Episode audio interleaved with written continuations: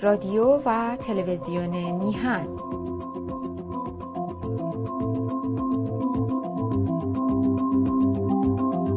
آرشیو برنامه های ما روی وبسایت میهن تیوی دات کام.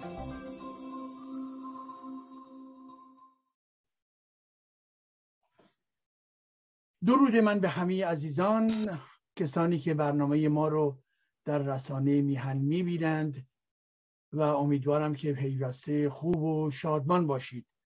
دوستان گرامی یادتون باشه تمام برنامه هایی که برنامه های با کیفیتی که به حال پخش می شود نیازمند حمایت شما هست نیازمند پشتیبانی شما هست و این پشتیبانی هم یعنی بیش از پیش انتقال دادن اخبار و برنامه ها کسان دیگر هم بخوانند و ببینند و گوش کنند. خب مطالب گوناگونی رو می‌خواستم با شما در میان بگذارم. این مطالب درباره اولین نکته. آیا سوالی دارم؟ آیا شما می‌دانید که به صلاح امام دوازدهم شیعیان هنوز زنده است؟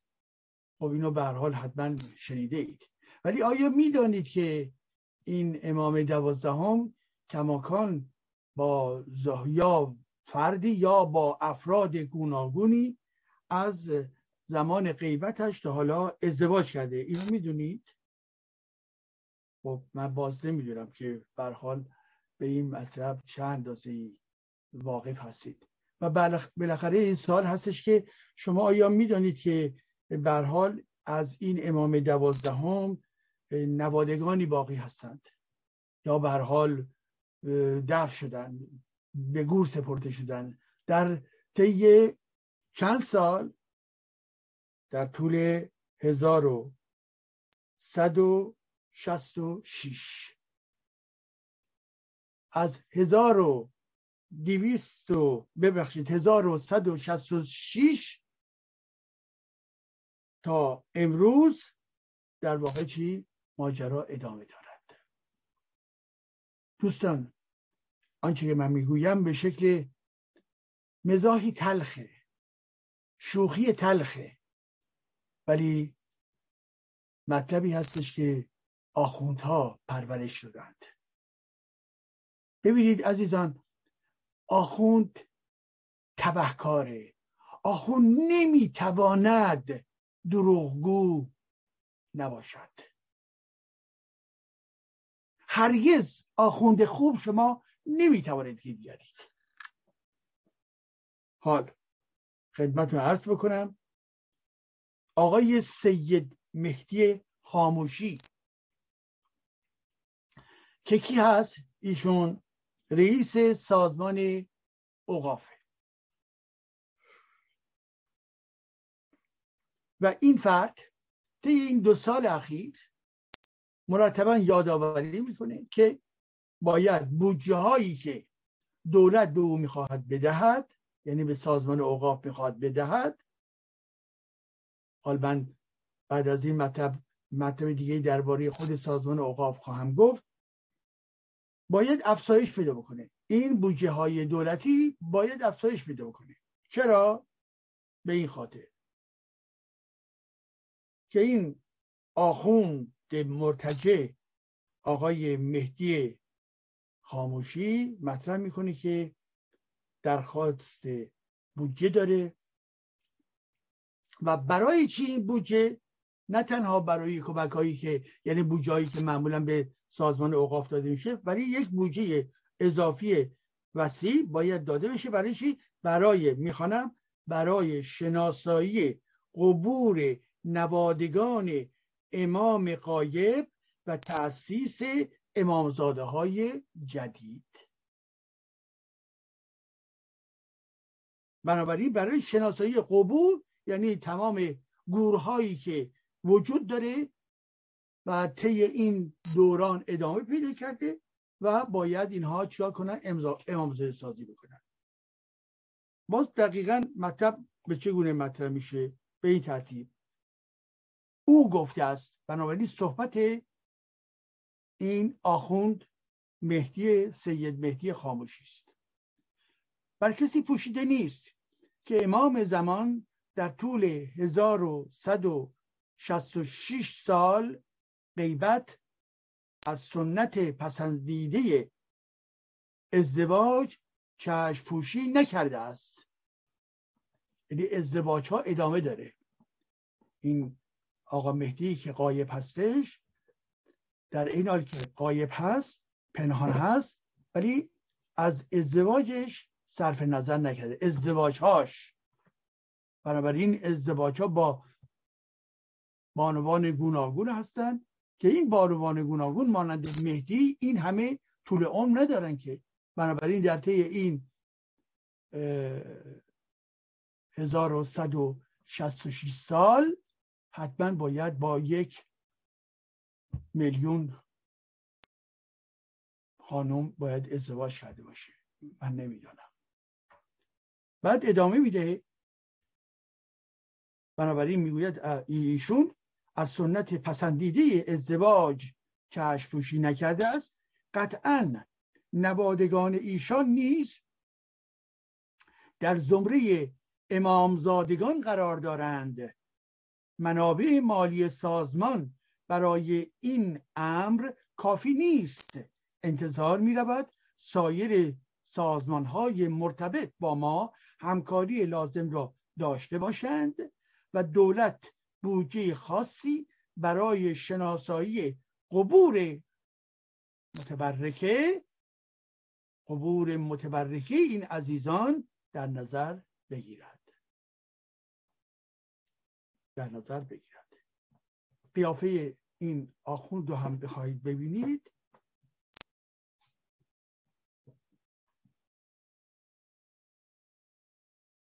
این هم قیافه این خاموشی. این تبهکار در رأس سازمان اوقاف و کسی که داره از زنان امام دوازدهم حمایت می‌کنه و می‌خواد امامزاده سازی برای نوادگان امام زمان بسازد. دوستان با آخوند شما نمی‌توانید کنار بیایید. آخوند رو شما نمی‌توانید کنترل بکنید.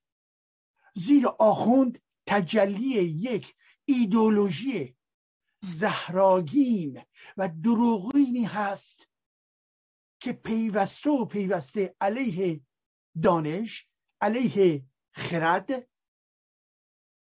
علیه دیگران استفاده میشه و تولید کنندش آخونده.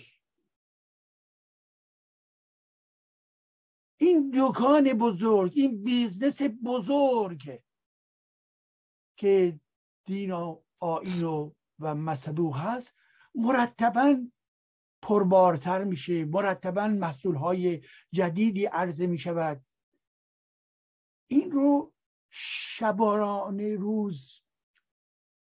آخوندها در جستجو و در حال باز تولید چیزهای مختلف هستند. شما توجه داشته باشید که چقدر روایت توسط کلینی ها و مجلسی ها جمع شده. یک خروار. و یادتون باشه به اون محدود نمی شود تمام آخوندهای بزرگی که به عنوان آیت الله هستند و کتاب نوشتند و و در واقع رسالی عملیه دارند. هر کدوم از این اسناد اونها نیز به عنوان منبع شیعه منبع فقه شیعه منبع مذهب شیعه تلقی می شود بنابراین تک تک این کتاب های مرتجانه و رساله های عملی هم اضافه می شود بر کتاب های کلینی ها و مجلسی ها هی این مذهب هی چاق و چاق و چاق و چاق و چاق و چاق و چاق می شود این حرف این فرد آخوند در چندین سال پیش آیا شنیده بودید نه. می‌گفتن که یه امام مهدی وجود دارد و یک زمانی خواهد آمد. میآید که همه جهان رو از دم شمشیر بگذراند.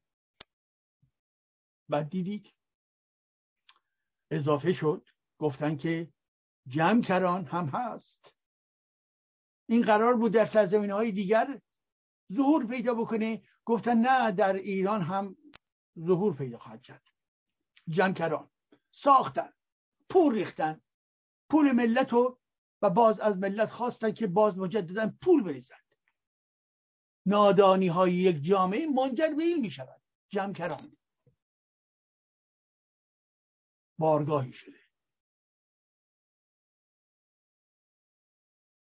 در منطق آخوند برای اینکه ملت رو بچاپی باید او رو در خرافه و از جمله خرافه امام زمانی باید عمیقا نگه یک استراتژی عزیزان. فکر نکنید همینطوریه. اینها یک سیستم دارن. دارای آخوندهای بزرگ گوناگون هستند دارای مکتب هستند دارای حوزه برای آماده کردن آخوندهای جدید هستند این یک نظامه. پول دارند. از دولت جمهوری اسلامی هم پول می‌گیرند از آخوندهای بزرگی که خود اونها کلی املاک و ثروت دارن باز اونها خودشون پایه از ثروت هستند. مجموعی از کاخهای بزرگ چپاول هستند. بنابراین این نظام باید تولید بکنه.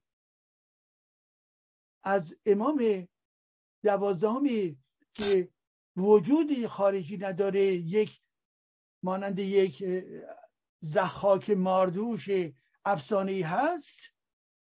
اینها میان به کجا می‌رسن؟ به اینکه میاد در ایران و میآید به به صلاح امام این امام دوازدهمه جای کمکران و جمکران رو برای ساختن که مردم عریضه بریزن اونجا و امام اینها رو بخونه.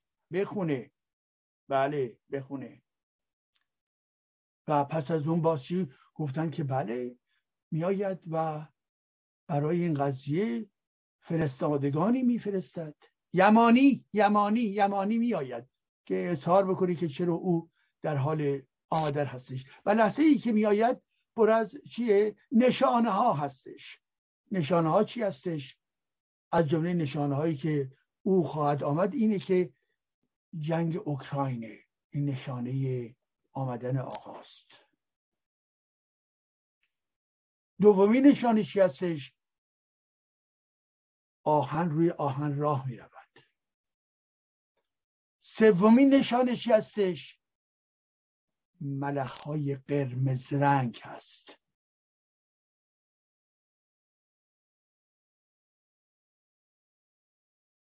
چهارمین نشانه چی هستش؟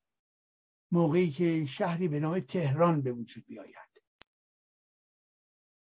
این جزء روایات نوشته شده عزیزان من. شما نگاه بکنید. وای بر مردمی که گرفتار چنین خرافه های ضد بشری هستند. آیا شما هم در خانواده خودتون چنین افرادی رو دارید که اعتقاد به این زخاک افسانه ای اعتقادی به اون دارند؟ خب به این ترتیب هست که الان هم وقتی که ما می‌خوانیم می‌گوین که حالا بنابراین داستان جدید این هستش که این بابا که وجود ندارد و مرده اساسا وجود نداشته است عزیزان من. برابر شواهد بسیار متعدد که حتی خود یک سری از افراد شیعه هم این رو میگن. میگن که امام دوازدهم دروغ است. وجود نداشته. عسکری دارای فرزند نبوده است. در داستان ها ساختن. افسانه. ساختن. بسیار مانند بسیار چیزهای دیگه که می‌سازند خب حالا با توجه به این چه باید کرد؟ باید همه نوادگانی که از این بابا هست به وجود به صلاح شناسایی بشن. پشت این چیه پشت این چپاول دیگری هست. ماشین تبلیغاتی دیگری هست. منیپولاسیون ذهنی دیگری هست. شما توجه بکنید عزیزان من. شما توجه بکنید. همین امامزاده ها زیر کنترلی که سازمان اوقافه.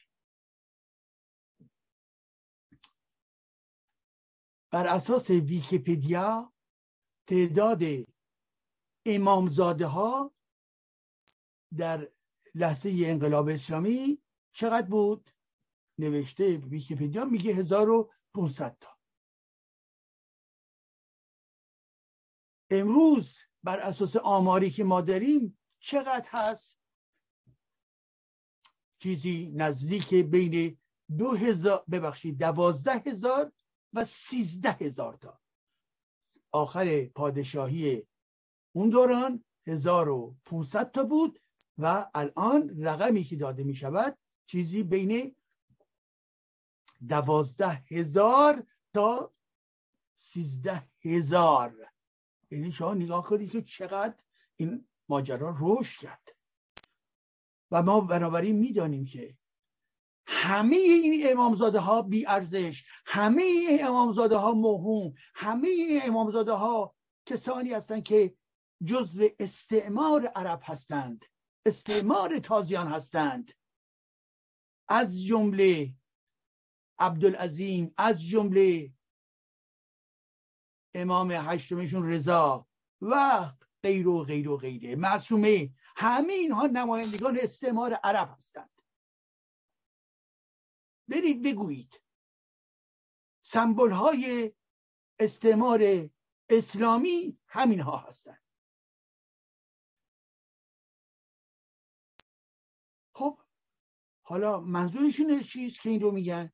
یعنی نه تنها تعداد امامزاده ها به دوازده الا سیزده هزار هست باید امامزاده باید ساخت دوباره. زیرا معلوم نیست اینو چند تا نواده جدیدی گیر بیارن. گیر میارن براتون. ده تا صد تا پونصد تا هزار تا. بی حسابه باز کرده دفترشو میگه باید بریم نواده رو کشف کنیم نواده کشف کرده یعنی هر چیزی رو تبدیل می‌کنن به یک امامزاده هر گور مصنوعی رو اینها تبدیل می‌کنن به امامزاده حال در درون این گور یک حیوان قرار گرفته باشد یک انسان قرار گرفته باشد یک موش قرار گرفته باشد. هرچی یا یک سوراخ خالی باشد. اینها برای شما توضیح خواهند داد که به اعتبار روایات شیعه همین جایی که اینها گفتن در واقع که یکی از نمادگان امام مهدی در اینجا هست. و بنابراین باید چیکار کرد؟ باید امامزاده بپا کرد. مردم ما از بی ادارتی بخشای از جامعه ما در فقر مطلق در فقر عمومی زیر خط فقر هستند. نیازمند مسکن نیازمند آب و نان نیازمند بهداشت نیازمند کلاس درس. ولی نیازمند همه اینها هستن. ولی جمهوری اسلامی براش اهمیتی ندارد. جمهوری اسلامی مجموعی از دزدان هستند تبهکاران غنیمتگیرانند. پیامبر اسلام وقتی حمله می‌کرد باغهای یهودی و مخالفین خودشون می‌گرفت و تصرف می‌کرد چیکار می‌کرد؟ بین خودشون تقسیم می‌کرد. باغ فدک دزدیده شد از یهودیان و داده شد به فاطمه. باغ فدک. باغ فدک یک دزدی بود. اینا دزد هستن همشون. دوست های سرگردنی که می‌گویید در همون زمان این چنین بوده است. کارشون کاروان زدن بوده است. شطرهای همدیگر رو در واقع دوزدی می‌کردند. حمله می‌کردن به گوسفندان و شتران دی این و اون. کارشون این بوده در زمان پیامبر اسلام این بوده عزیزان من. و وقتی که به تعرض و و تهاجم پرداختن ثروت های دیگران مانند ایران زمین اینا چاپیدند و آوردن. به سوی کجا؟ به سوی سرزمین های اسلام. مدینه یا هر نقطه دیگر. به اعتبار دوزی هایی که در این کشورهای دیگر صورت گرفته بود اینها تبهکاران ثروتمند تبدیل شدن شما فکر می‌کنید که حسن و حسین که با معاویه ساخته بودن چرا ساختن در یه دوره به خاطر که معاویه پول بهشون می‌داد.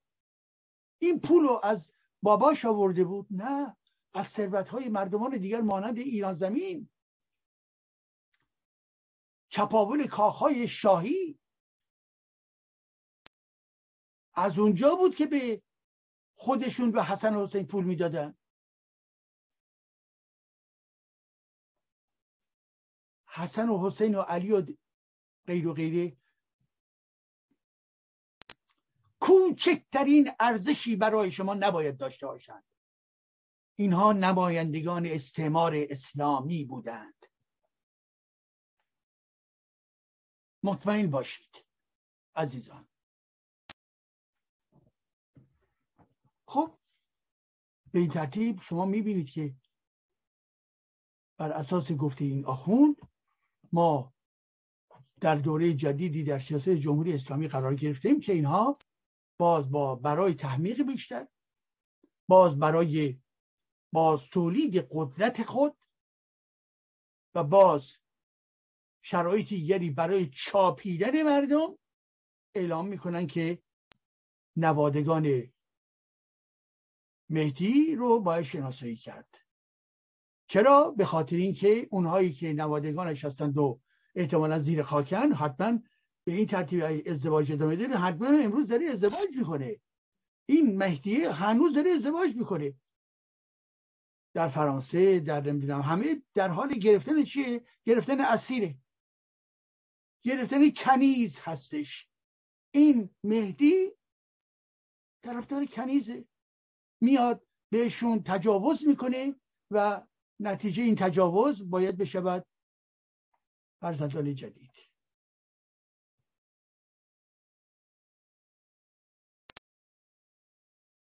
خب به این ترتیب هست که ما یادمون باشه که یک از شیعگری برش می‌کنیم.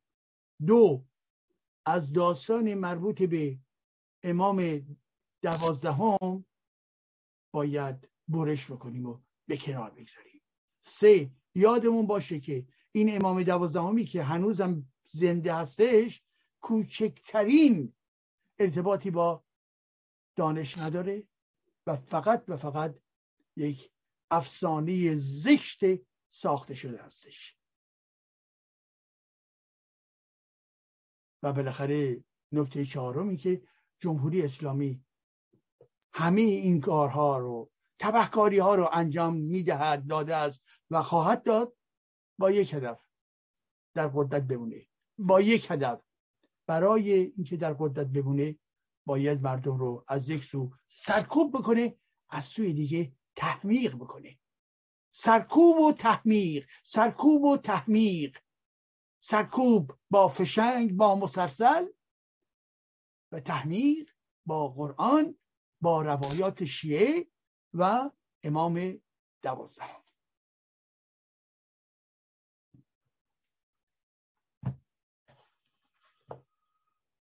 مطلب دیگه ای که می‌خواستم با شما در میان بگذارم در ارتباط با که اشاره ای کردم در ارتباط با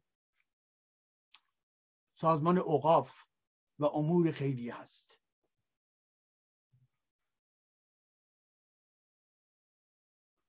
دوستان عزیز از دیرباز شما شنیده اید سازمان اوقاف. این سازمان اوقاف که امروز در جمهوری اسلامی وجود دارد و اون رو به عنوان سازمان شبه دولتی معرفی می کنند می‌دونید کیست و چه کار می کند تمام املاک کارخانه ها زمین هایی که به دنبال مرگ کسی توسط این سازمان در واقع گرفته شده و زیر کنترل خودش قرار داده. تمام پول هایی که به عنوان پول های بدون صاحب مورد نظر هستش. تمام خانه ها با مستجرینی که دارند و بینهایت هم هست. تمام اماکن مذهبی و امامزاده ها تمام نظرها و صدقات تمام پول هایی که در درون این حرم ها ریخته می شود اینها ثروت های متعلق به سازمان اوقاف و امور خیلی هست که همینطور که خدمتون ارز کردم این آقای خاموشی که الان صحبتش رفت در رأس چنین نهاری هستش. یعنی یک آخوند شالاتان بی آبرو ضد ملت. این همه اصطلاح ثروت. حال. این سازمان اوقاف که خودش یک درآمد کلانی دارد. هر سال از دولت نیز بودجه می‌گیرد. چرا درآمد کلان دارد؟ دقت کنید. همین که در درون حرم امام رضا این همه پول میریزن کجا میره؟ در تمام حرم ها پول میریزن کجا میره؟ در دست این جانیان هستش.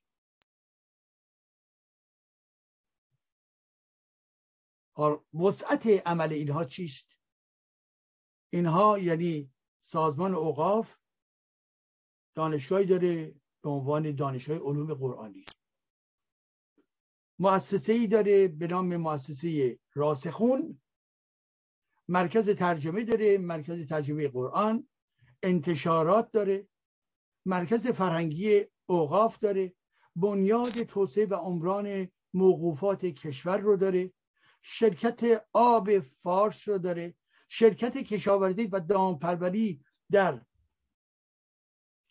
مشهد رو داره با پونزده هزار متر, متر مربع.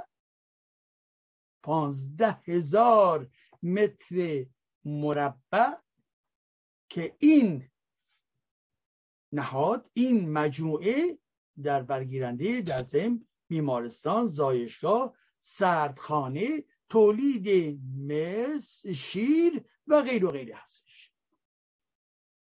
امپراتوری بزرگ مالی اوقاف.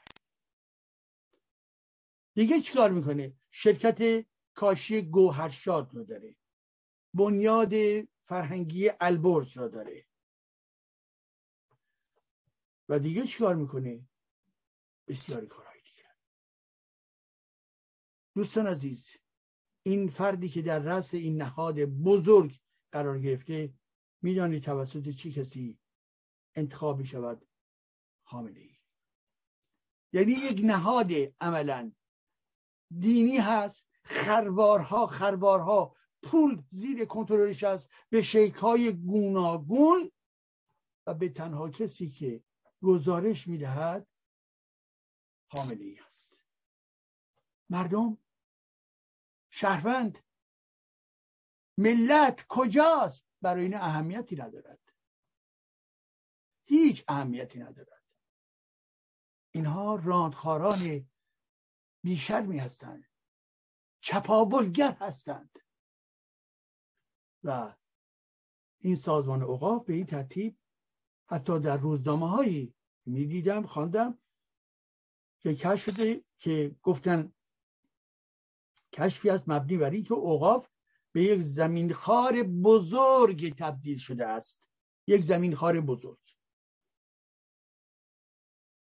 و به علاوه کوتاهی نمی‌کنه از تخریب میراث فرهنگی مانند خانقاه تاریخی اخوت در کرمانشاه در سال 1399 که توسط این سازمان خراب شد.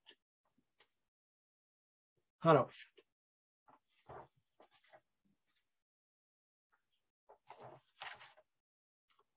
خب شما می‌بینید که چجوری وضع با گیر کرده.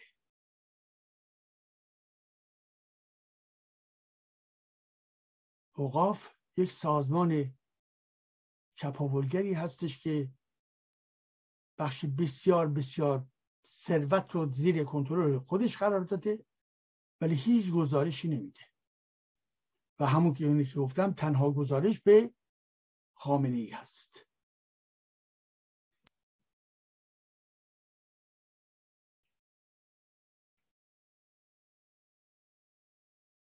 و زمانی هم که فرد جدیدی می‌خواهد بر سر این سازمان اوقاف بیاید وزارت فرهنگ و ارشاد یعنی وزارت جاسوسی وزارت در واقع کنترل وزارت سانسور. اینو پیشنهاد می‌کنه به کی؟ به آیت الله خامنه ای و از طرف ولی فقیه هست که رئیس اوقاف تعیین می شود خب؟ حالا عزیزان شما باید به ما بگویید که اگر شما خواهان این هستید که ما حکومت سکولار داشته باشیم. خب؟ حکومت سکولار. با این سازمان اوقاف چه باید کرد؟ در دست دولت بمونه در دست آخون بمونه در دست شهروندان بیاد در دست انجمنهای مردمی بیاد چگونه باید رفتار امروز این نهاد دولتی نیست. این نهاد ولایت فقیهی هستش. یعنی از اعضای دولت حق ندارن که آنچه که در داخل اون میگذرد رو نگاه بکنن. حق ندارن که بگوین که به فقط چقدر درآمد داشتید همه این گزارش ها فقط برای یک نفر. آخوند خامنه ای هست.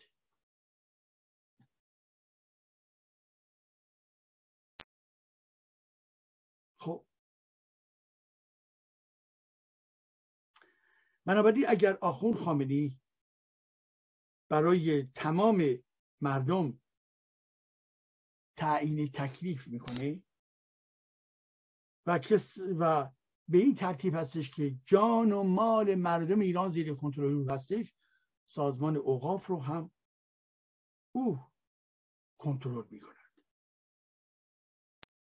ببخشید اینجا. بله او کنترل می‌کند. به این ترتیب هستش که شما اگر پس فردا بخواهید حکومت لایک بر سر کار بیاید یکی از کارهایی که باید حتما انجام بدهید این سازمان اوقاف رو باید منحل بکنید و تمام دارایی ها و اموال این سازمان رو زیر کنترل دولت قرار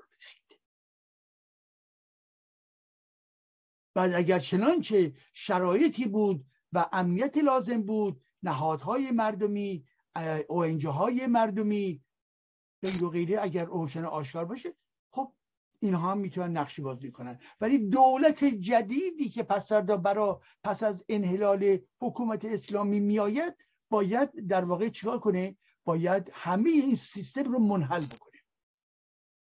این سیستم رو باید منحل بکنه.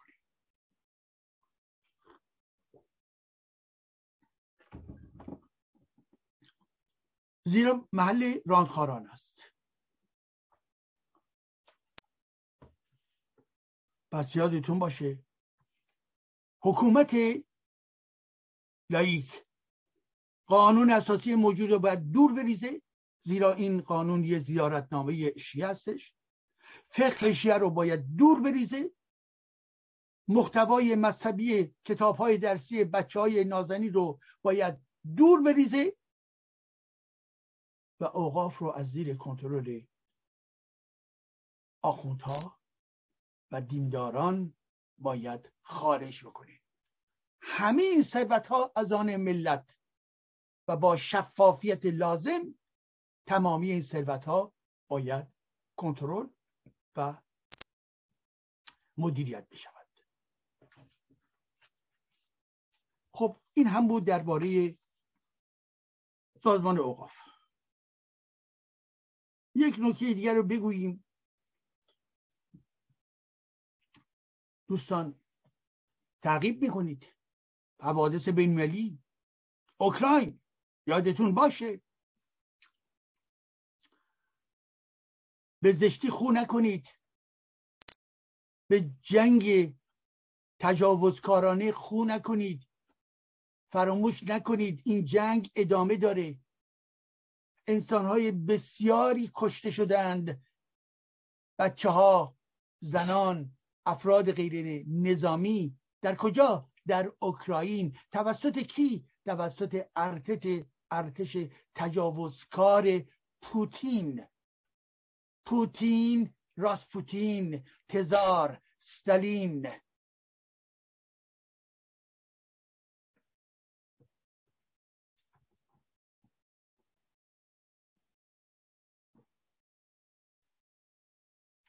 چه گذشته است چل روز گذشت؟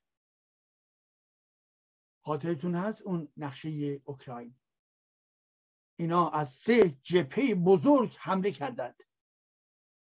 در جنوب در شرق شمال شرقی و تمام بخش در واقع یه بخش زیادی از شمال مستقیما. و در پایین بالاش بیلوروسی بود و بنابراین نیروهای روسی آمدن به طرف داخل و مرکز اوکراین که پایتختش کیف باشه و خواستن که کیف فرو بریزد در عرض چند روز.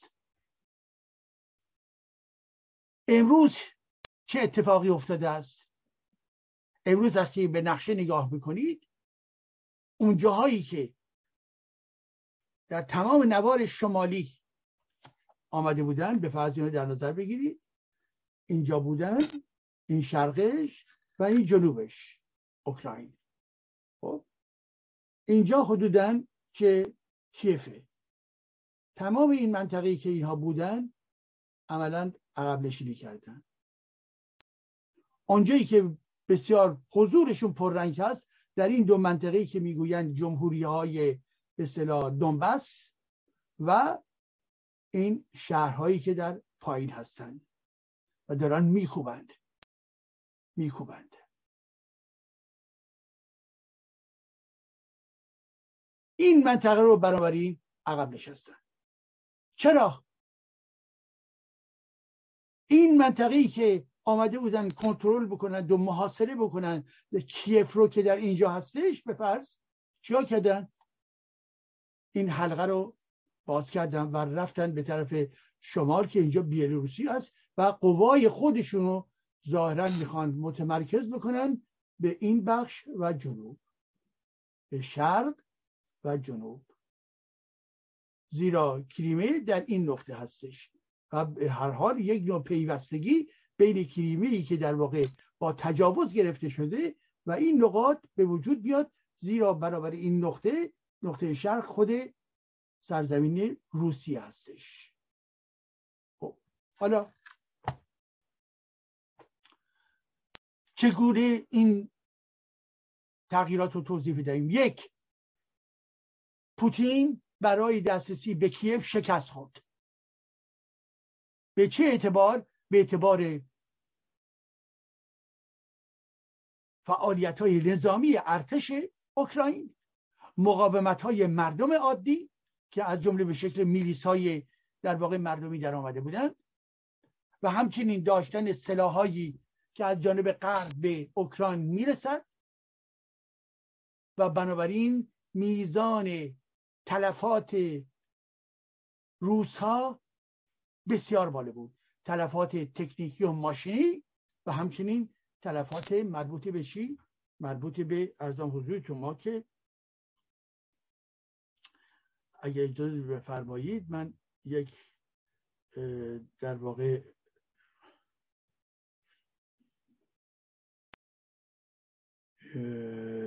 تلفاتی که در این کشور بود هم تلفات مربوط به ارزم حضورتون که تانکا و همچنین مجموعه تلفاتی که مربوط میشه به ماشینالات نظامی و غیر و غیره و بالاخره تلفات افراد غیر نظامی. حالا با توجه به این هستش که دوستان گرامی ما امروز اجازه بدید بله من یه چیزی ببینم. اگر سریع پیدا بکنم خدمتون عرض بکنم با دقت این رو تکرار بکنم خدمت شما. متهای مراتب. این رو من باید جستجو بکنم تا اینکه در خدمت شما نکاتی رو توضیح بدهم. و اون چیست؟ امیدوارم که بتونم سریگی بیارم. که دوستان گرامی. حالا. ببخشید بله اینجا. هر کدوم از این تلفن های ما تبدیل شده به یک آرشیو بزرگ که ما نمی‌دانیم که چگونه به هر حال اینها رو از خودمون جدا بکنیم. از خودمون به هر حال چگونه بالاخره تنظیم بکنیم و و نگهش داریم اینا. به هر حال حالا برای اینکه وقتمون نگذره فعلا صرف نظر می‌کنم. اگر طی صحبت گیرام آمد خدمتون ارزو کنم یعنی به هر حال بیان این بود که چه میزانی تانکا نابود شدن ماشین های جنگی نابود شدن به وسایل حمل و نقل نابود شدن سیستم در واقع لوجستیکی نابود شده است و به مراتب زیاد بوده است. حال با توجه به این تلفات با, توجه به این تلفات و تلفات سنگین نیروهای نظامی روسیه به دنبال این هست به دنبال این بود که یکی از مسئولین سیاسی روسیه آمد در تلویزیون گفت ما در طی این روزها تلفات سنگینی داده ایم و اگر همین گونه ادامه پیدا بکند دیگر برای ارتش خودمون یک خطر به وجود میاره. این رو یکی از افراد روسی و افراد مستقیما روسی مسئول روسی این رو در تلویزیون گفت. نتیجه حرف این چیست؟ این چه که این فرد مطرح کرد که بنابراین از این منطقه شمالی همه نیروهاش رو بکشونن به طرف شرق جنوب مثلا جنوب شرقی و جنوب باز در قسمت شرقش که در اونجا متمرکز کنن که این ماجرا حدود از یک هفته پیش داره ادامه پیدا می‌کنه. کی به سرانجام برسه ما نمی‌دانیم. بنابراین بمباردمان هوایی و برای کشته شدن افراد غیر نظامی ادامه داره. زدن مراکز مدارس و خانه ها و فروشگاه ها و و چه ادامه داره و بنابراین اعلام کردن همین اخیرا همین یه روز پیش اگر اشتباه نکنم که چی؟ که یک رهبر جدیدی در واقع تعیین شد رهبر نظامی بله. به نام ویلدمیر ویلیچ دورنیکوف دورنیکوف یک ژنرال بزرگ که فرماندهی تهاج... فرماندهی لشکر روسا رو در اوکراین به او واگذار شده. این بابا چه کسی هست؟ دورنیکوف. دورنیکوف همون ژنرالی هستش که در سوریه شهرهایی مانند حلب رو غیر و غیره رو داغون کرد. داغون کرد.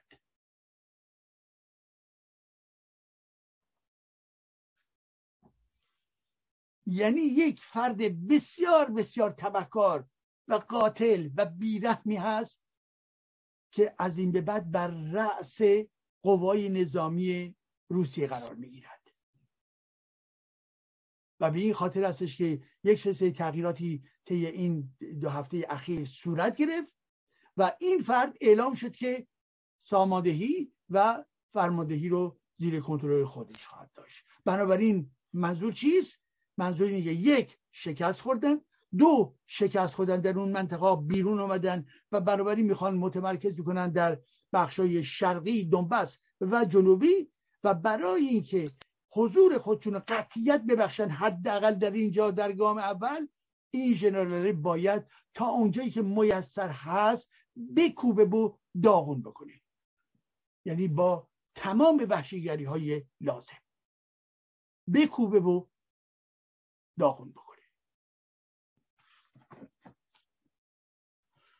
پس تجاوز ادامه دارد.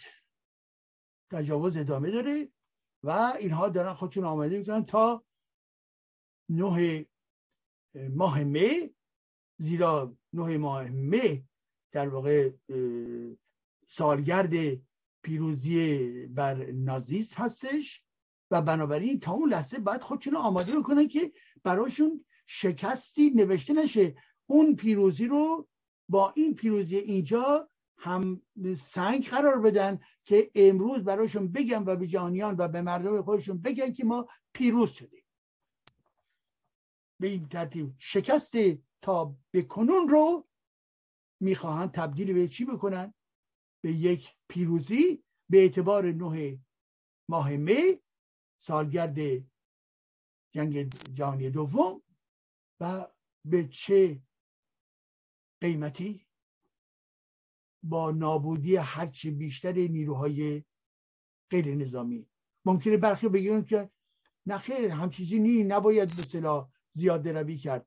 عزیزان من مگه شما ندیدید چگونه مسافرینی که قرار بود یک به شهر رو ترک بکنن منتظر بودن در درون ایستگاه در این لحظه در واقع بمباردمان میشن و پنجاه و دو نفر یا بیشتر از این افراد غیر نظامی که روسا می‌دانستند که غیر نظامی هستند و می‌خواستند از شهر خارج بشن اینها رو کشتند.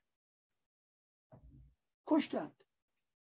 بنابراین اینها برایشون اهمیتی نداره. باید بکشه. چرا؟ به خاطری باید ایجاد دلهوره بکنه در میان در میان شهروندان در مورد افراد غیر نظامی اوکراین. آقای پوتین یک جانی است. یک جانی است. حال شما یادتون باشه عزیزان من. یادتون باشه.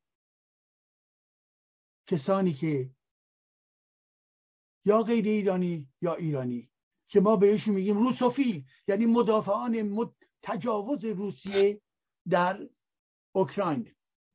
این افراد برای مردم اوکراین برای آزادی برای دموکراسی فشیزی ارزش قائل نیستند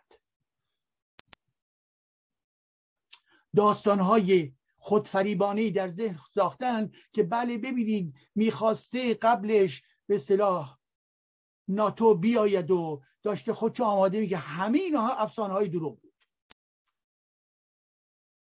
یا اینکه رژیم اوکراین در واقع مانند نازی ها می‌کشد که همین هم نیست دروغ بود. عزیزان من دروغ بود. اگر می بود اگر این چی که اینها می‌گویند چرا پس اعلام نشد؟ چرا سنت ها به صلاح عرضه نشد؟ نه همین ها بنابراین دروغه. بله.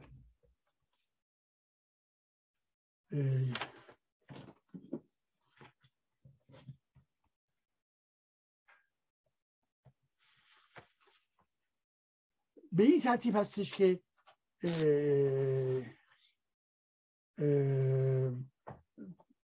با توجه به اینکه ما اگر دقت بکنیم این هستش که آنچه که ما می‌بینیم در این نقطه نقطه هستش که گرهگاه تاریخی داره تبدیل میشه. یعنی مسئله بین آزادی و دموکراسی از یک سو و از سوی دیگر چی؟ مسئله مربوط به در واقع توتالیتاریسم استبداده دروغه. ما هر انتقادی که می‌خوایم داشته باشیم به غرب طبیعی و روشنی که انتقاد داشته باشیم.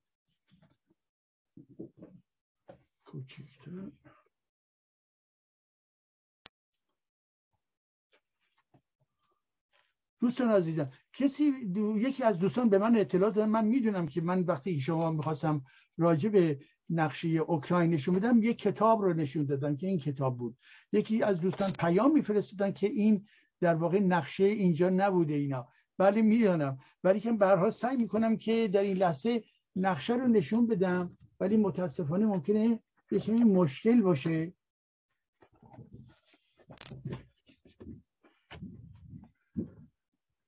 ممکنه مشکل باشه برای که نقشه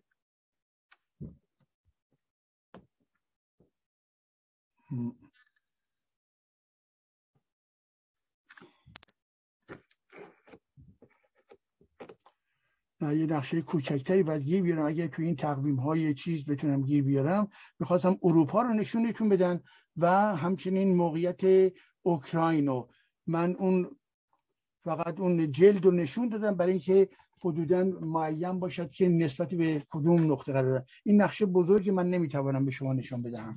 اگر در دسترس هم قرار بگی یک نقشه کوچیکتر اون وقت می‌تونم با روی نقشه بهتون بگم عزیزان من.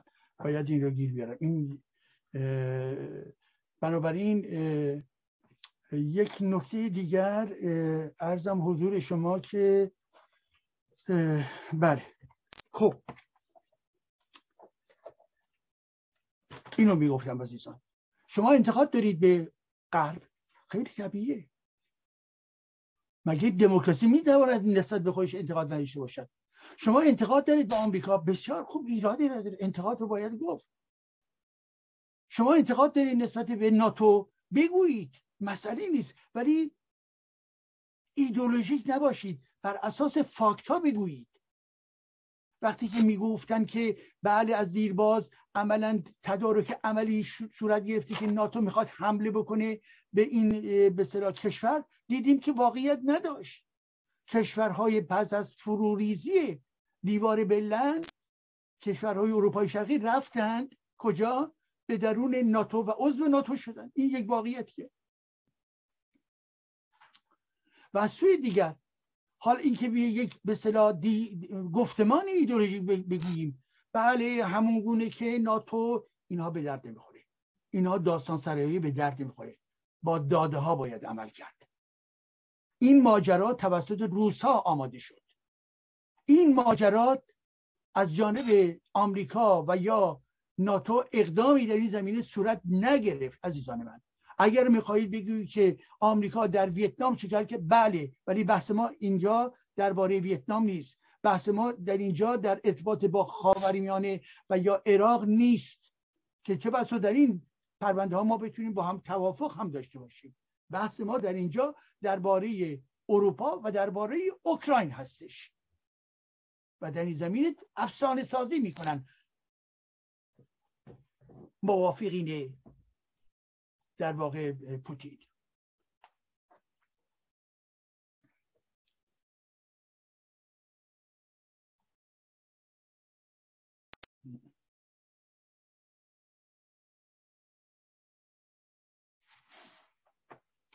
خب ارزم حضور شما که.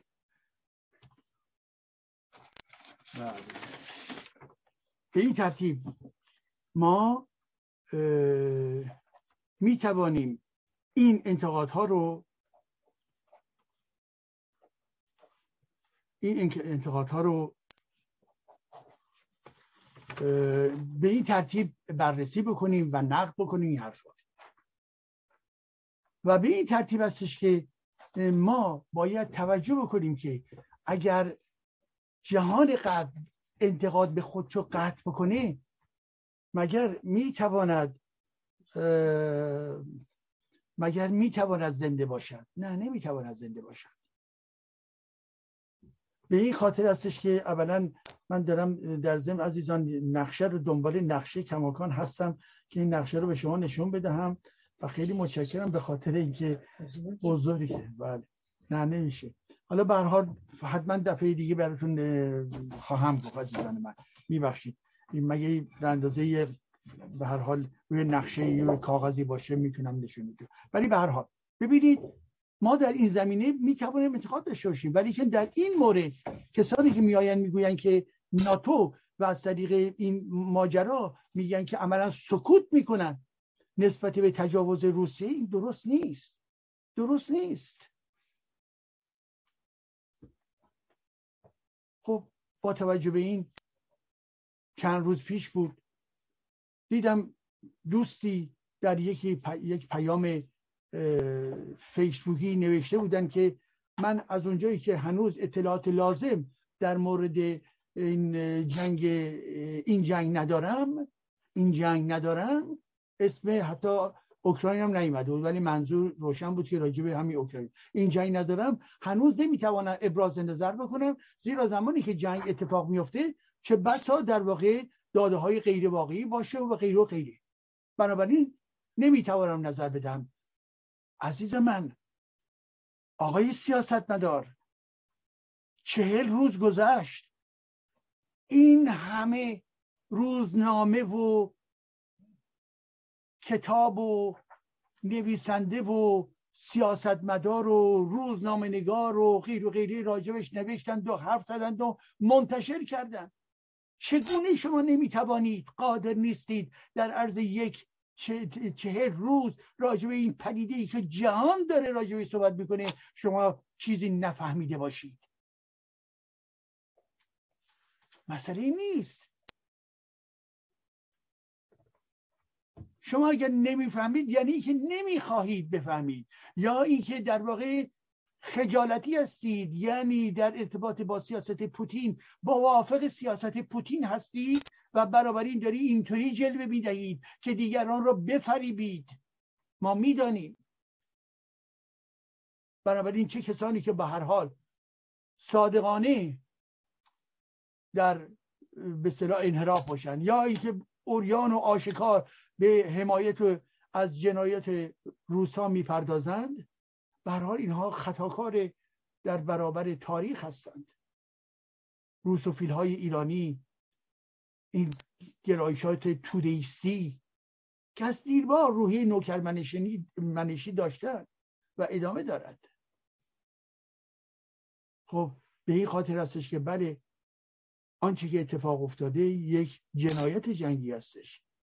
روبرت بدنتر که یکی از بزرگان سیاست در فرانسه هستش و کسی هستش که در زمان میتران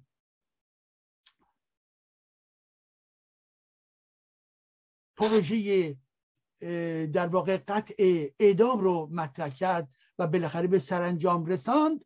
یعنی دیگر کسی در فرانسه نمی‌توانست اعدام بشود نمی‌توانست سرش زیر گیوتین از تنش جدا بشود آقای روبرت بدنتر همین چند روز پیش مطرح می‌کرد در تلویزیون که به نظر اون آنچه که در اوکراین میگذرد یک جنایت جنگی هستش و باید با سرعت و با دقت لازمه تمام آثار و نشانه های این جنایت های جنگی که روزها به وجود آمدن گرد هم بیاید حفظ بشه و برایشی برای ارائه در برابر یک دادگاهی که به جنایت جنگی می‌پردازد. و در این زمینه البته خود مقامات عالی قضایی در خود اوکراین در واقع شروع کردن به جمع کردن این گونه شواهد و گواهی های لازم و به زودی به زودی امیدوارم نمی‌دونم تا چند ماه دیگه نمی‌دونم حتی در چند سال دیگر ولی میلوسویچ ها مگه در برابر دادگاه قرار نگرفتن؟ مگه رهبران نازیست در برابر دادگاه قرار نگرفتن؟ خب آقای پوتین هم می‌تواند در برابر دادگاه قرار بگیرد. مسلما. به خاطر که آثار این جنایت بسیار هستش.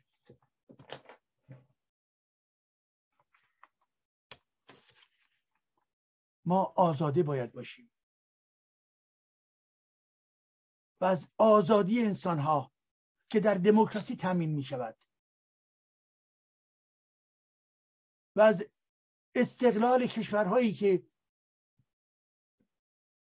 توسط سازمان ملل به وجود یا به رسمیت شناخته شدن در ارتباط با همزیستی بین دولت ها باید این رو پذیرفت و الا هر کسی تپانچه خود رو بیرون میارد و و می‌خواد به تمام کشورهای دیگر حمله بکند و و بنابراین مرزهای خود رو بکشد. نه ما با, با توجه به آنچه که اتفاقهای گوناگون افتاده این جهان رو ببینیم و یک از نظر شخصی دفاع بکنیم از آزادی دفاع بکنیم از حقوق ملت ها محکوم بکنیم جنایت ها رو و سوی دیگه در عرصه در واقع دولتی در همزیستی مسالمتی بین کشورها با به رسمیت شناختن تمام مرزها در چارچوب چی؟ در چارچوب سازمان ملل.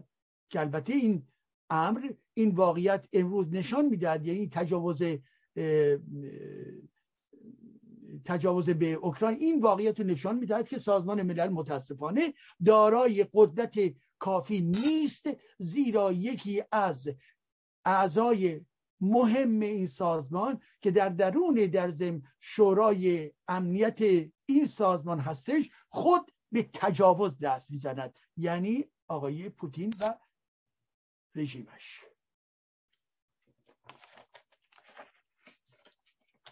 خب، این هم از این عزیزان.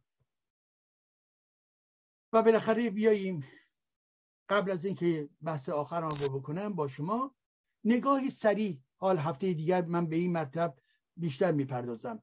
نگاهی سریع بکنیم به شنیده اید دوستانی که در فرانسه هستن و برخی از اونها هم در این لحظه به ما گوش می‌کنند یا ما رو می‌بینند و همچنین دوستانی که در کشورهای دیگر هستند درباره انتخابات فرانسه. شنیده اید یا یا میشنوید. در حال دیروز بار یا دور اول انتخابات ریاست جمهوری به پایان رسید. و تا دو هفته دیگر دور دوم خواهد بود. نتیجه رو شنیدید در رسانه ها که دوازده کاندید بودند. این دوازده کاندید چهار نفر آنها از کاندیدهای زن بودند و به دنبال به حال فعالیت های گوناگونشون منجر به این شد که رأی که دادند عملا در واقع سه نیروی مهم خود رو نشون میده یکی برحال جریان آقای مکرون دو جریان خانوم لوپن و سه جریان آقای ملانشون و نتیجه این ام چیست؟ نتیجه این ام این هستش که این پدیده یعنی پدیده که الان ما در آن قرار داریم اجازه بدهید که اگر احتمالا نتایج هم نمی‌دانید خدمتتون عرض کنم حتی خیلی نمی‌دانم که قابل دیدار هست یا نه. بله کمی بله هست. بله. ببینید بنابراین حالا من براتون می‌خونم. این خط اولی که نارنجی هستش خط دوم خانم لوپن هستش. که سیاه هستش و خط سوم که سرخ آقای ملانشون هستش. و بقیه می‌بینید درصدها بسیار پایین و پایین و پایین هستش. بنابراین این سه جریان اصلی آقای مکرون 27 ممیز 6 درصد آرا رو به خودش اختصاص میده. خانم مارین لوپن 23 درصد آرا رو نشون به خودش اختصاص میده. و آقای ملانشون 22 ممیز دو درصد رو به خودش اختصاص میده که اون وقت نیروی بعدی یعنی پایینتر اریک زمور هستش که کمی بیش از 7 درصد و 7 و دو درصد. والری هستش که جناح گولیستا هستش که چهار ممیز هشت درصد و, و پس از اون یعنی جدو که مربوط به اکولوژیستا هستش و تا آخر به این ترتیب ادامه دارد. بنابراین دو فرد در رأس این تابلو قرار می‌گیرن و تنها این دو نفر هستن که برای مرحله دوم در واقع فعالیت باید بکنن برای تعیین ریاست جمهور در دو هفته دیگه. بنابراین آنچه که در میدان مبارزه انتخاباتی قرار گرفتن آقای در واقع مکرون هست امانوئل مکرون و خانم مارین لوپن هستش. امانوئل مکرون تمایلی هست یک نوع تمایلی به نوعی سانتر سانتریسته بین بین جناح راست و جناح مقدار تمایلات سوسیالیستی در اینها وجود داره و خانم لوپن نماینده جریان پوپولیستی افراط در واقع جریان راست افراطی هستش. و آقای ملانشون هم بیشتر یک جریان چپ رادیکال هستش و به غیر و غیره. حال بنابراین آقای ملانشون از این ماجرا دیگر اوته و بیرون آمده. تمام قضیه در این هستش که بنابراین کی بر کی پیروز خواهد شد تا دو هفته دیگر آیا آقای مکرون یا خانم لوپن. خانم لوپن در زمین رو باید بیان کرد که در طول این سالهای اخیر سه بار یعنی با این بار سه بار هستش که عملا این راست افراطی دورخیز می‌کنه برای تصرف قدرت در فرانسه. یک بار پدرش ژان مقیل لوپن این کار رو کرد که در واقع زمانی بود که شیراک بود و عملا به شکل وسیع مردم رأی دادن برای شیراک علا رقمی که کاندیدای اونها نبود به خاطری که یه بخش مهمی اونها در واقع سوسیال دموکرات ها و کمونیست ها و غیر ذالک بودن ولی به شیراک رأی دادن و آقای لوپن در واقع بلوکه شد و سوی دیگر خانم لوپن بار پیش در واقع به مرحله دوم رسید و این بار به مرحله دوم رسیده است. پس به این ترتیب هستش که عزیزان من در به عنوان مثلا پیام اصلی از امروز تا دو هفته دیگر مبارزه انتخاباتی بین مکرون و لوپن جریان خواهد داشت. اینکه چه کسی برنده خواهد شد احتمال زیادی هست. وقتی زیادی کمی واژه زیاد شاید زیاد باشد. یعنی احتمالش هست که آقای لوپن برنده بشه ولی کن ریسک زیادی نیست برای او هست که نتواند برنده بشه. چرا؟ به خاطر اینکه فاصله ای که بین به رأی آقای ارزم حضورتون که مکرون هستش و رأی خانم لوپن این فاصله نسبتا کم شده. در دوره پیش فاصله اینها بیشتر بود. حال کمتر شده. بنابراین بحث اصلی این هستش که احسابی که دیگه در این ماجرا وارد نمیشن چه خطی رو تشویق می‌کنن که به کدام کاندیدا رأی داده رأی بدن و البته یک سلسله از این احساب اعلام کردن که به فرض به خانم لاپن و رأی, رأی بدید یا به آقای مکرون یک سری از این به حال توضیحات داده شده ولی کن به حال اون که مهم هستش اینه که خود افراد رأی دهنده چه تصمیم نهایی رو خواهند گرفت. بر اساس آماری که هستش حدودا نمایندگان بله نمایندگان ارزم حضورتون که نمایندگان نماینده که نه البته ولی کسانی که به آقای مکر... به آقای ملانشون رأی دادن سه بخش خواهند شد. کسانی که به آقای در واقع ملانشون رای دادن. به آقای ملانشون به عنوان چپ رادیکال. سی درصد اونها البته چند تا سن... مثلا نظرسنجی هست که یه مقدار متفاوت هستش بر حال اینا. ولی یکی از این سندش ها یا به حال نظرسنجی اعلام می‌کنه که حدود در واقع سی درصد از کسانی که با آقای ملانشون رای دادند به طرف آقای مکرون میرن به اون رای خواهند داد. 36 درصد بنابراین اونجا 30 درصد 36 درصد از کسانی که به آقای ملانشون رای دادن به خانم لوپن رای خودشون رو خواهند داد و بقیه هم یه چیزی که بر حال یا نمیرن رای بدن یا اینکه رای سفید خواهند داد این حرفا. بنابراین اینکه چه میزانی رای از جانب یک کاندیدا یا طرفداران یک کاندیدا به, به طرف این دو کاندید برود این یک مسئله اساسی هستش که به حال باید دید. باید دید. بنابراین خطر کماکان وجود دارد و به همین خاطر هستش که دو کاندید به شکل فعال از همین امروز صبح اقدام های مسافرتی خودشون رو شروع کردن تا توضیح لازم رو به جاهایی که می‌خوان بدن و با به صلاح ارتباط مستقیم با جمعیت بگویند دارای چه برنامه‌ای هستش و بنابراین هفته دیگر ما درباره نتایج نه, نه ببخشید در دو هفته دیگر راجع به نتایج دقیق این انتخابات صحبت خواهیم کرد.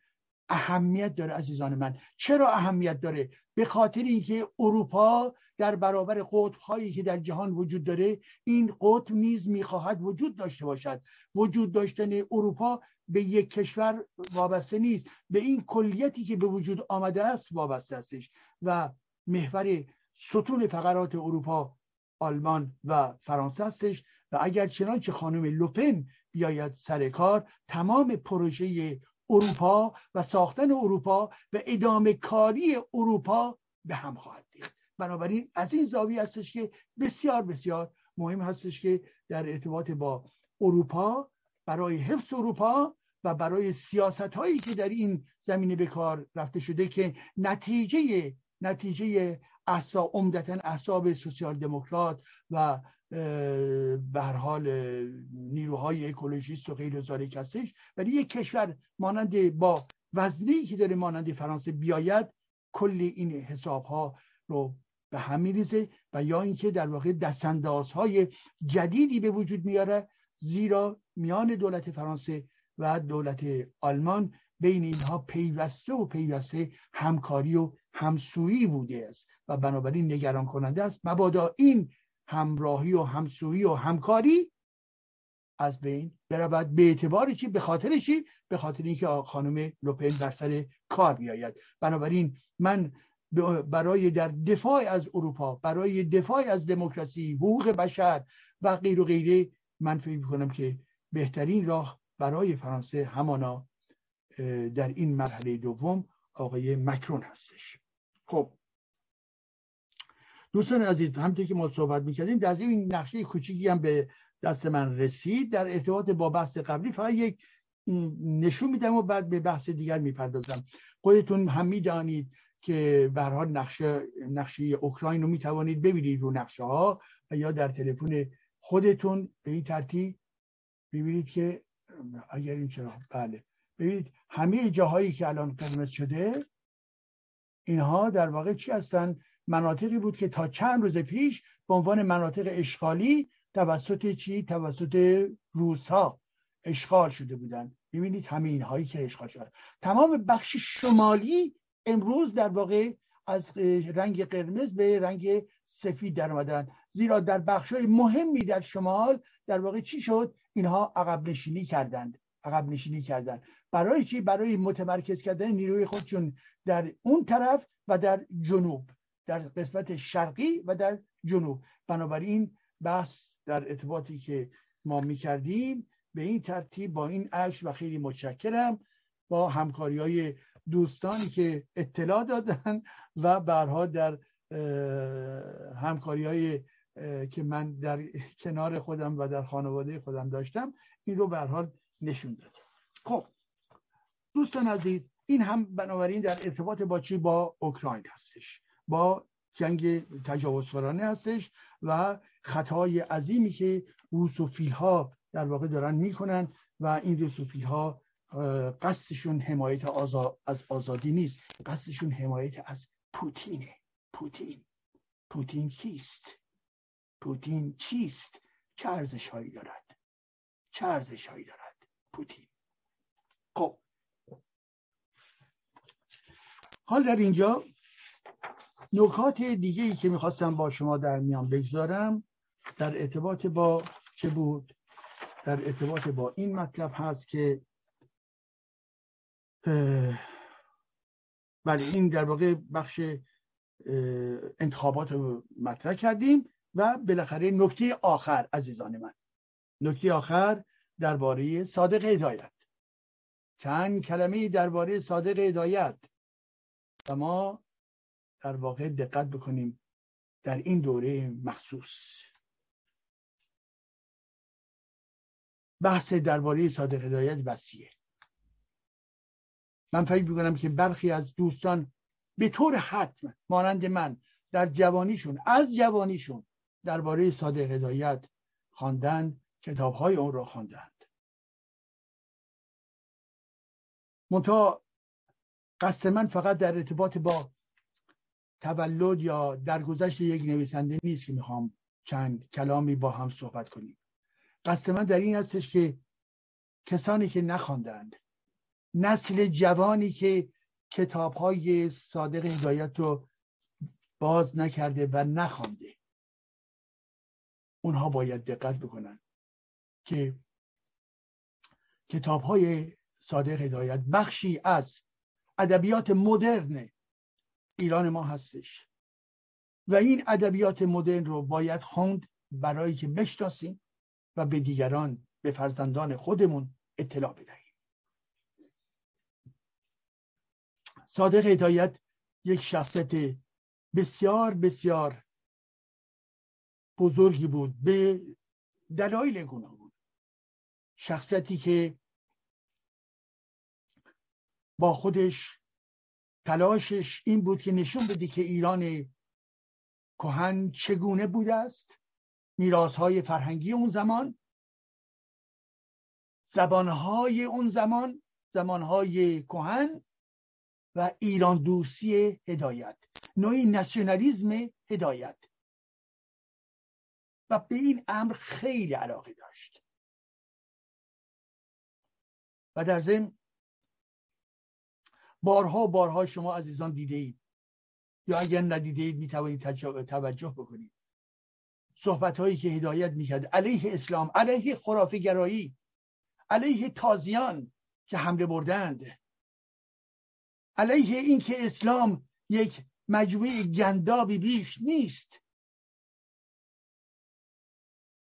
و بحثش این بود که اسلام برای مردم ما چه آورده است؟ چه میراثی داشته است؟ و این میراثی که او ارجابی می‌کرد. میراث به اندازه یک گنداب بود یک ابتزال بود یک سقوط بود. و صادق هدایت درست می‌گفت. صادق هدایت ها در اون زمان کم بودند یا تک بودند. امروز هست که خوشبختانه صادق هدایت های دیگری دارن در گشایش تفکر مداخله می‌کنند و حرف می‌زنند. ولی صادق هدایت نادر بود. کسی که گنداب داخلی در ایران ناشی از استبداد ناشی از روابط پوسیده رو می‌دید و گنداب تاریخی ناشی از اسلام رو می‌دید و می‌دید که چگونه انسانها آلوده شدند آلوده شدند. حاجی آقاهای کشور ما. آخوندهای کشور ما. بازاری های کشور ما. خانواده های کشور ما چگونه تبدیل شدن به نیروی علیه روشنگری علیه خردگرایی. صادق هدایت نه تنها در این دو زمینه بلکه در ضمن یک نویسنده بزرگ و مدرن مبتکر بود. داستان نویسی او. و به خصوص کتاب مشهورش که می‌دانید که برای اولین بار تا اونجا که خاطرم باشه در بنبعی در واقع منتشر شد. ولی به حال این کتاب امروز توسط بخشی از ادبیات جهان نیز مورد توجه قرار گرفته.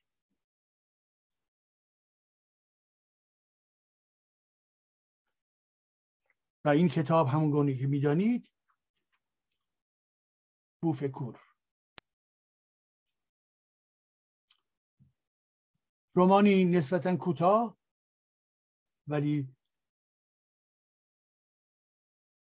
بسیار سمبولیک. بسیار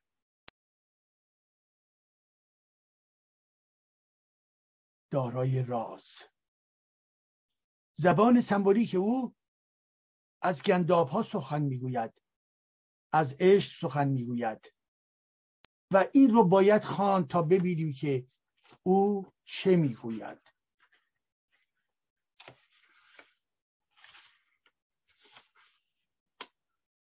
و این جمله را که بسیاری بارها و بارها شنیده اید در ابتدای همین بوفکور است.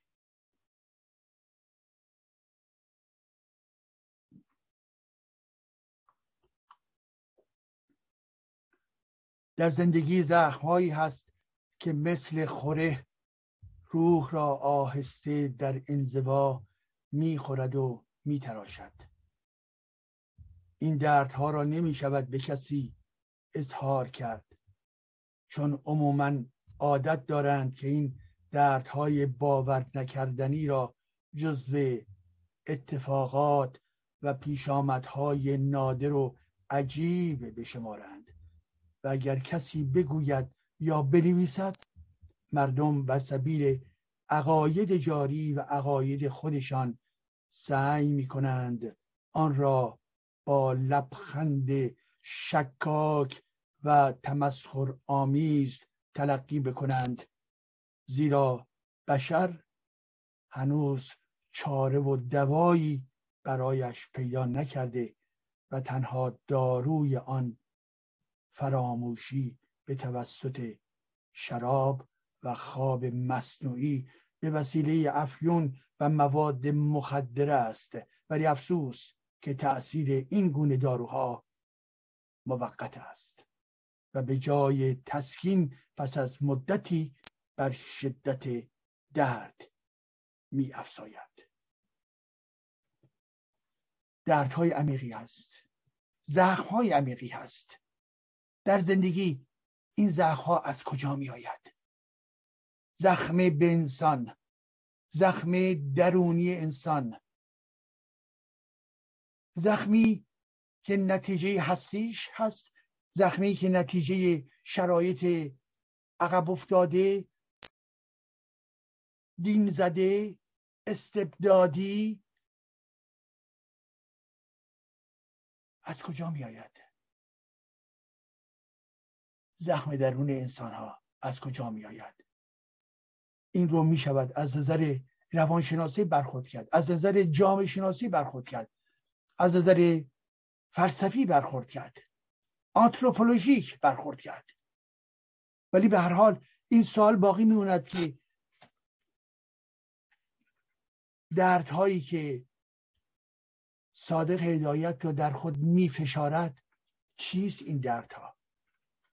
آیا واقعا برای خود او نیز روشن است که از کجا می آید آیا این دردها در درون ذهن او به تحلیل کشیده شده یا اثرات این دردها رو حس می‌کنه؟ ولی چه بسا این دردها به طرز عمیقی در درون هستی او و در درون ناخداگاه او قرار دارد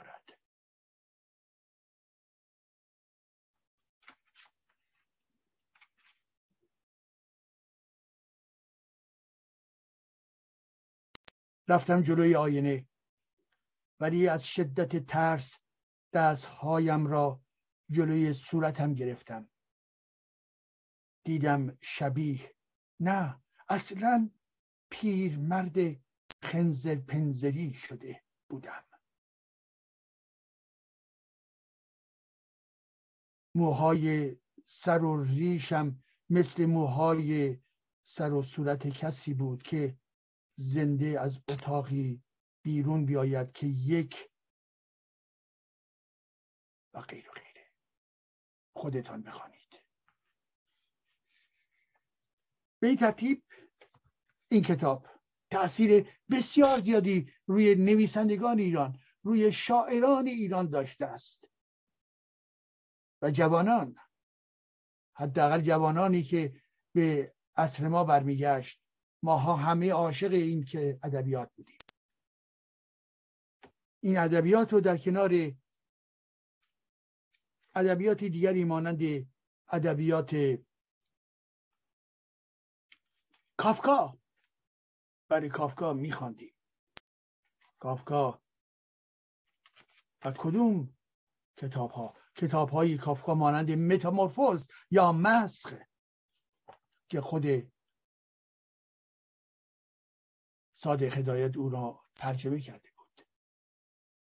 مسخ دنیای عجیب دنیایی به تاریک خانه شبیه دنیایی که در درون اونها انسانها حالی به حالی شدند. شکل اولیه خود رو فراموش کردند دیگر نیستند. از انسان به یک نوع حیوان عجیب و غریبی تبدیل شده است. بله یک روز صبح همین که گرگوار سامسا از خواب آشفته پرید در رخت خواب خود به حشره تمام ایار عجیبی مبدل شده بود. به پشت خوابیده و تنش مانند زره سخت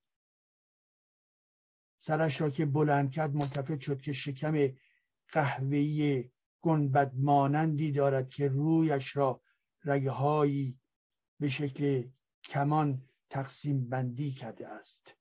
مانند شکم یک حیوان. لحاف که به زحمت بالای شکمش بند شده بود نزدیک بود به کلی بیافتد و پاهای او که به طرز رقت آوری برای تنش نازک می نمود جلوی چشمش پیچ و تاب می خورد گرگوار فکر می کرد چه بر سرم آمده است. گرگوار فکر می کرد چه بر سرم آمده است. و این سوال هستی شناسانه است. چه بر سر قهرمان داستان کافکا به وجود آمده است و چه بر سر در واقع بوفکور هدایت آمده است و خود هدایت. به این ترتیب هست که کارهای هدایت بسیار متنوع هستش.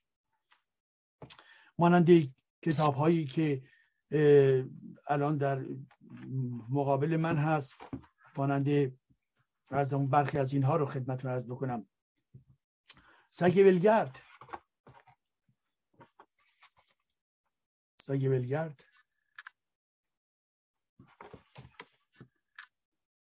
زنده به گور. بسیار زیبا. سقط خون که به فرانسه هم ترجمه شده. همون گونه که بوفکور هم به فرانسه ترجمه شده است.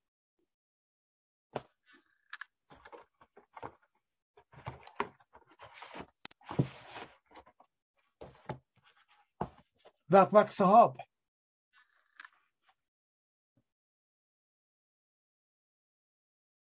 وقت صحاب.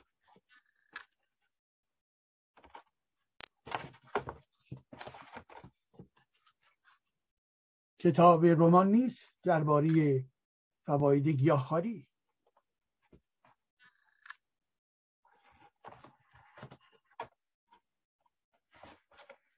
و تعداد دیگر.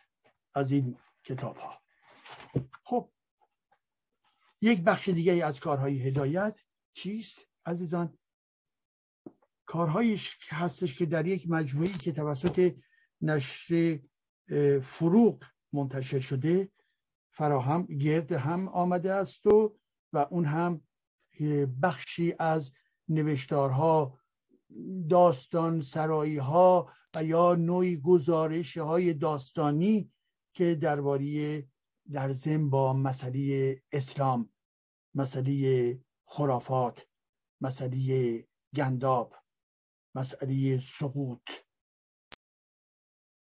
با اینها از اینها سخن می‌گوید. و اینها در این کتاب جمع آوری شده است. صادق هدایت افسانه آفریدش کاروان اسلام توپ مرواری حاجی آقا.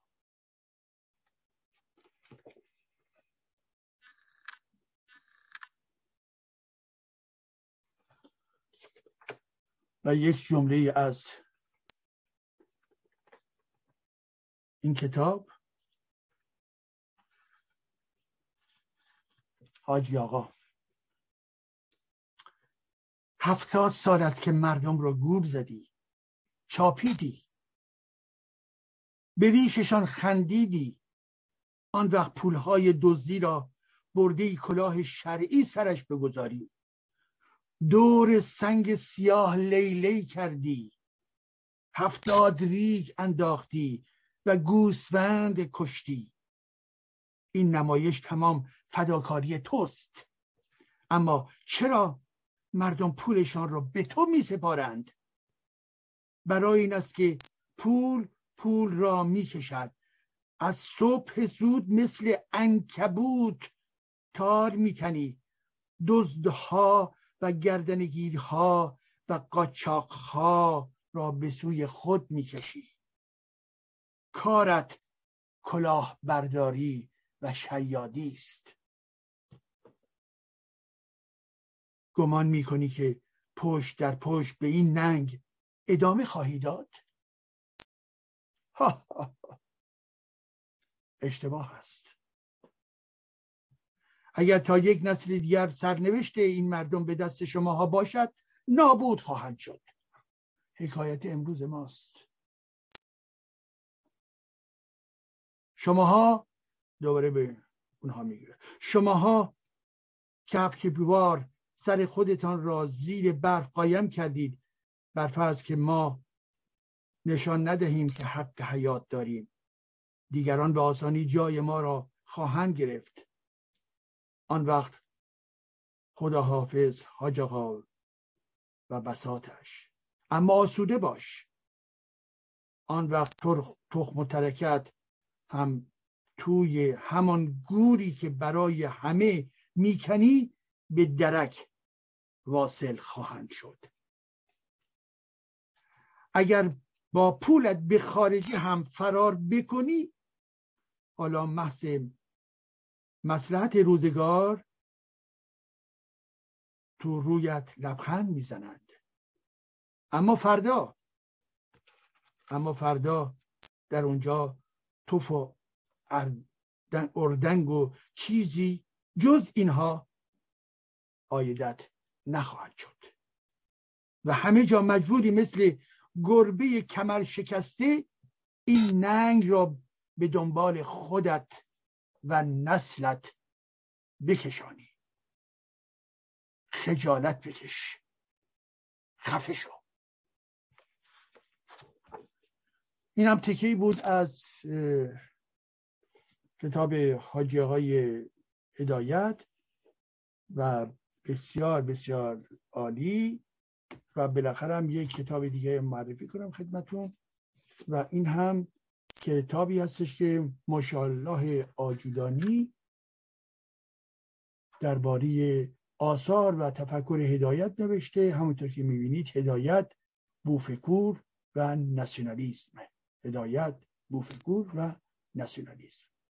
به این ترتیب هستش که بنابراین این مجموعه کتاب ها مجموعه کارهای او در واقع یک فصل برجسته و زیبایی از ادب و و رمان نویسی و همچنین کارهای تحقیقی هستش که او انجام داده بود و تاثیر بسیار مهمی در جامعه ما گذاشت. منتها جامعه ما نسبت به او بیگانه باقی ماند به خاطر فشار فرهنگ مذهبی که پیوسته و پیوسته هدایت و مورد حمله قرار دادند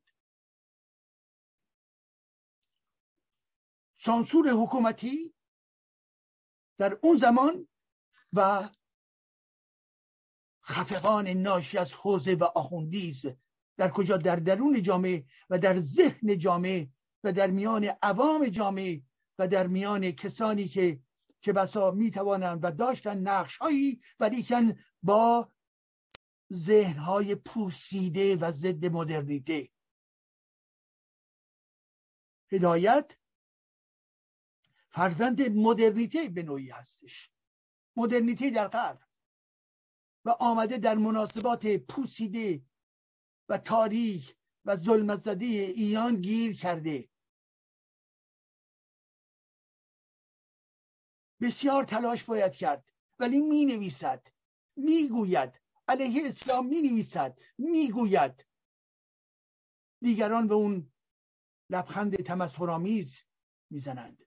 ولی او می نویسد علیه دردها علیه حاجیقاها علیه آخوندها می نویسد و می‌گوید که شما نمایندگان گنداب هستید و می نویسد ولی به هر حال تک و تنها بود و خوشبختانه به حال این میراث از او به ما رسید. هرچند که به علتی که دقیقا ما نمی‌دانیم ولی که به حال به پاریس آمد و به زندگی خود پایان داد. اگر چنانچه به پاریس آمدید و گذری به گورستان پلاشز بکنید پاریس یا متروی پلاشز یا متروی گامبتا بروید. اگر اشتباه نکنم قطعه 85 رو ببینید. هدایت در این قطعه خفته است. با طرح ساده صادر هدایت و طرح یک جغد. بر حال هر وقت که به هدایت فکر می‌کنم نیرو می‌گیرم. به خاطر شجاعتش به خاطر صداقتش. به ما نیرو میده. منبع الهام هستش. الهام ادبی. الهام برای ادامه کار روشنگری. کار هدایت. خوشبختانه امروز ادامه دارد. او نمرده. کاری که اون انجام داد دیگران آمدند و در ابعاد دیگری دارند ادامه می‌دهند. داستان نویسی ادامه پیدا کرد با عزیزان که با عزیزانی که در داستان سرایی داستان نویسی رمان نویسی غیر و غیره به او چه بسا مدیون باشند و کار فکری در ضدیت با این نظام اسلامی نیز توسط دیگران ادامه دارد. بله. و من هم در ضمن خود رو از جمله میراثداران این فکر هدایت می‌دانم. کار هدایت درست بود. کافی نبود. درست بود. تنها بود. ولی امروز ما می‌بینیم پس از جمهوری اسلامی که به قدرت رسید زمینی چنین کاری که مربوط به نقد و افسایش روشنگری در دل جامعه ما هست بیش از پیش گسترش پیدا می‌کنه. پس بنابراین صادق عزیز تو کاری که کردی از بین نرفته است. صادق عزیز آنچه که تو تمایلت بود و آرزود بود که با این ماشین جهل و جنایت و جعلی که این مجموعه اسلامی تشکیل می‌دهد این مجموعه آخوندی تشکیل می‌دهد. تو می‌خواستی علیه اونها مبارزه بکنی دستت درد نکنی تو اشتباه نکردی. ما هم به نوبه خود ادامه می‌دهیم.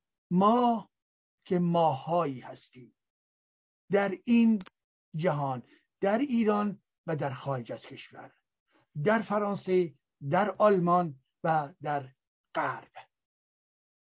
کشورهای دیگر. استرالیا آمریکا کانادا. فکر تو ادامه داره. ما باید ادامه بدهیم کار در راستای مدرنیترا. برای تفکر آزاد تفکر نقاد که برسیم به نقطه ای که در واقع بیش از پیش حس کنیم که بله به طرز واقعی زن و مرد برابر یکدیگر هستند. و برسیم به نقطه ای که این ایران زمین ما بتواند از درون این ظلمت و اسارت بیرون بیاید و در تمامیت خودش بیش از گذشته بتواند در این جهان بدرخشد. دوستان مهربانم سپاس گذارم تا هفته دیگر.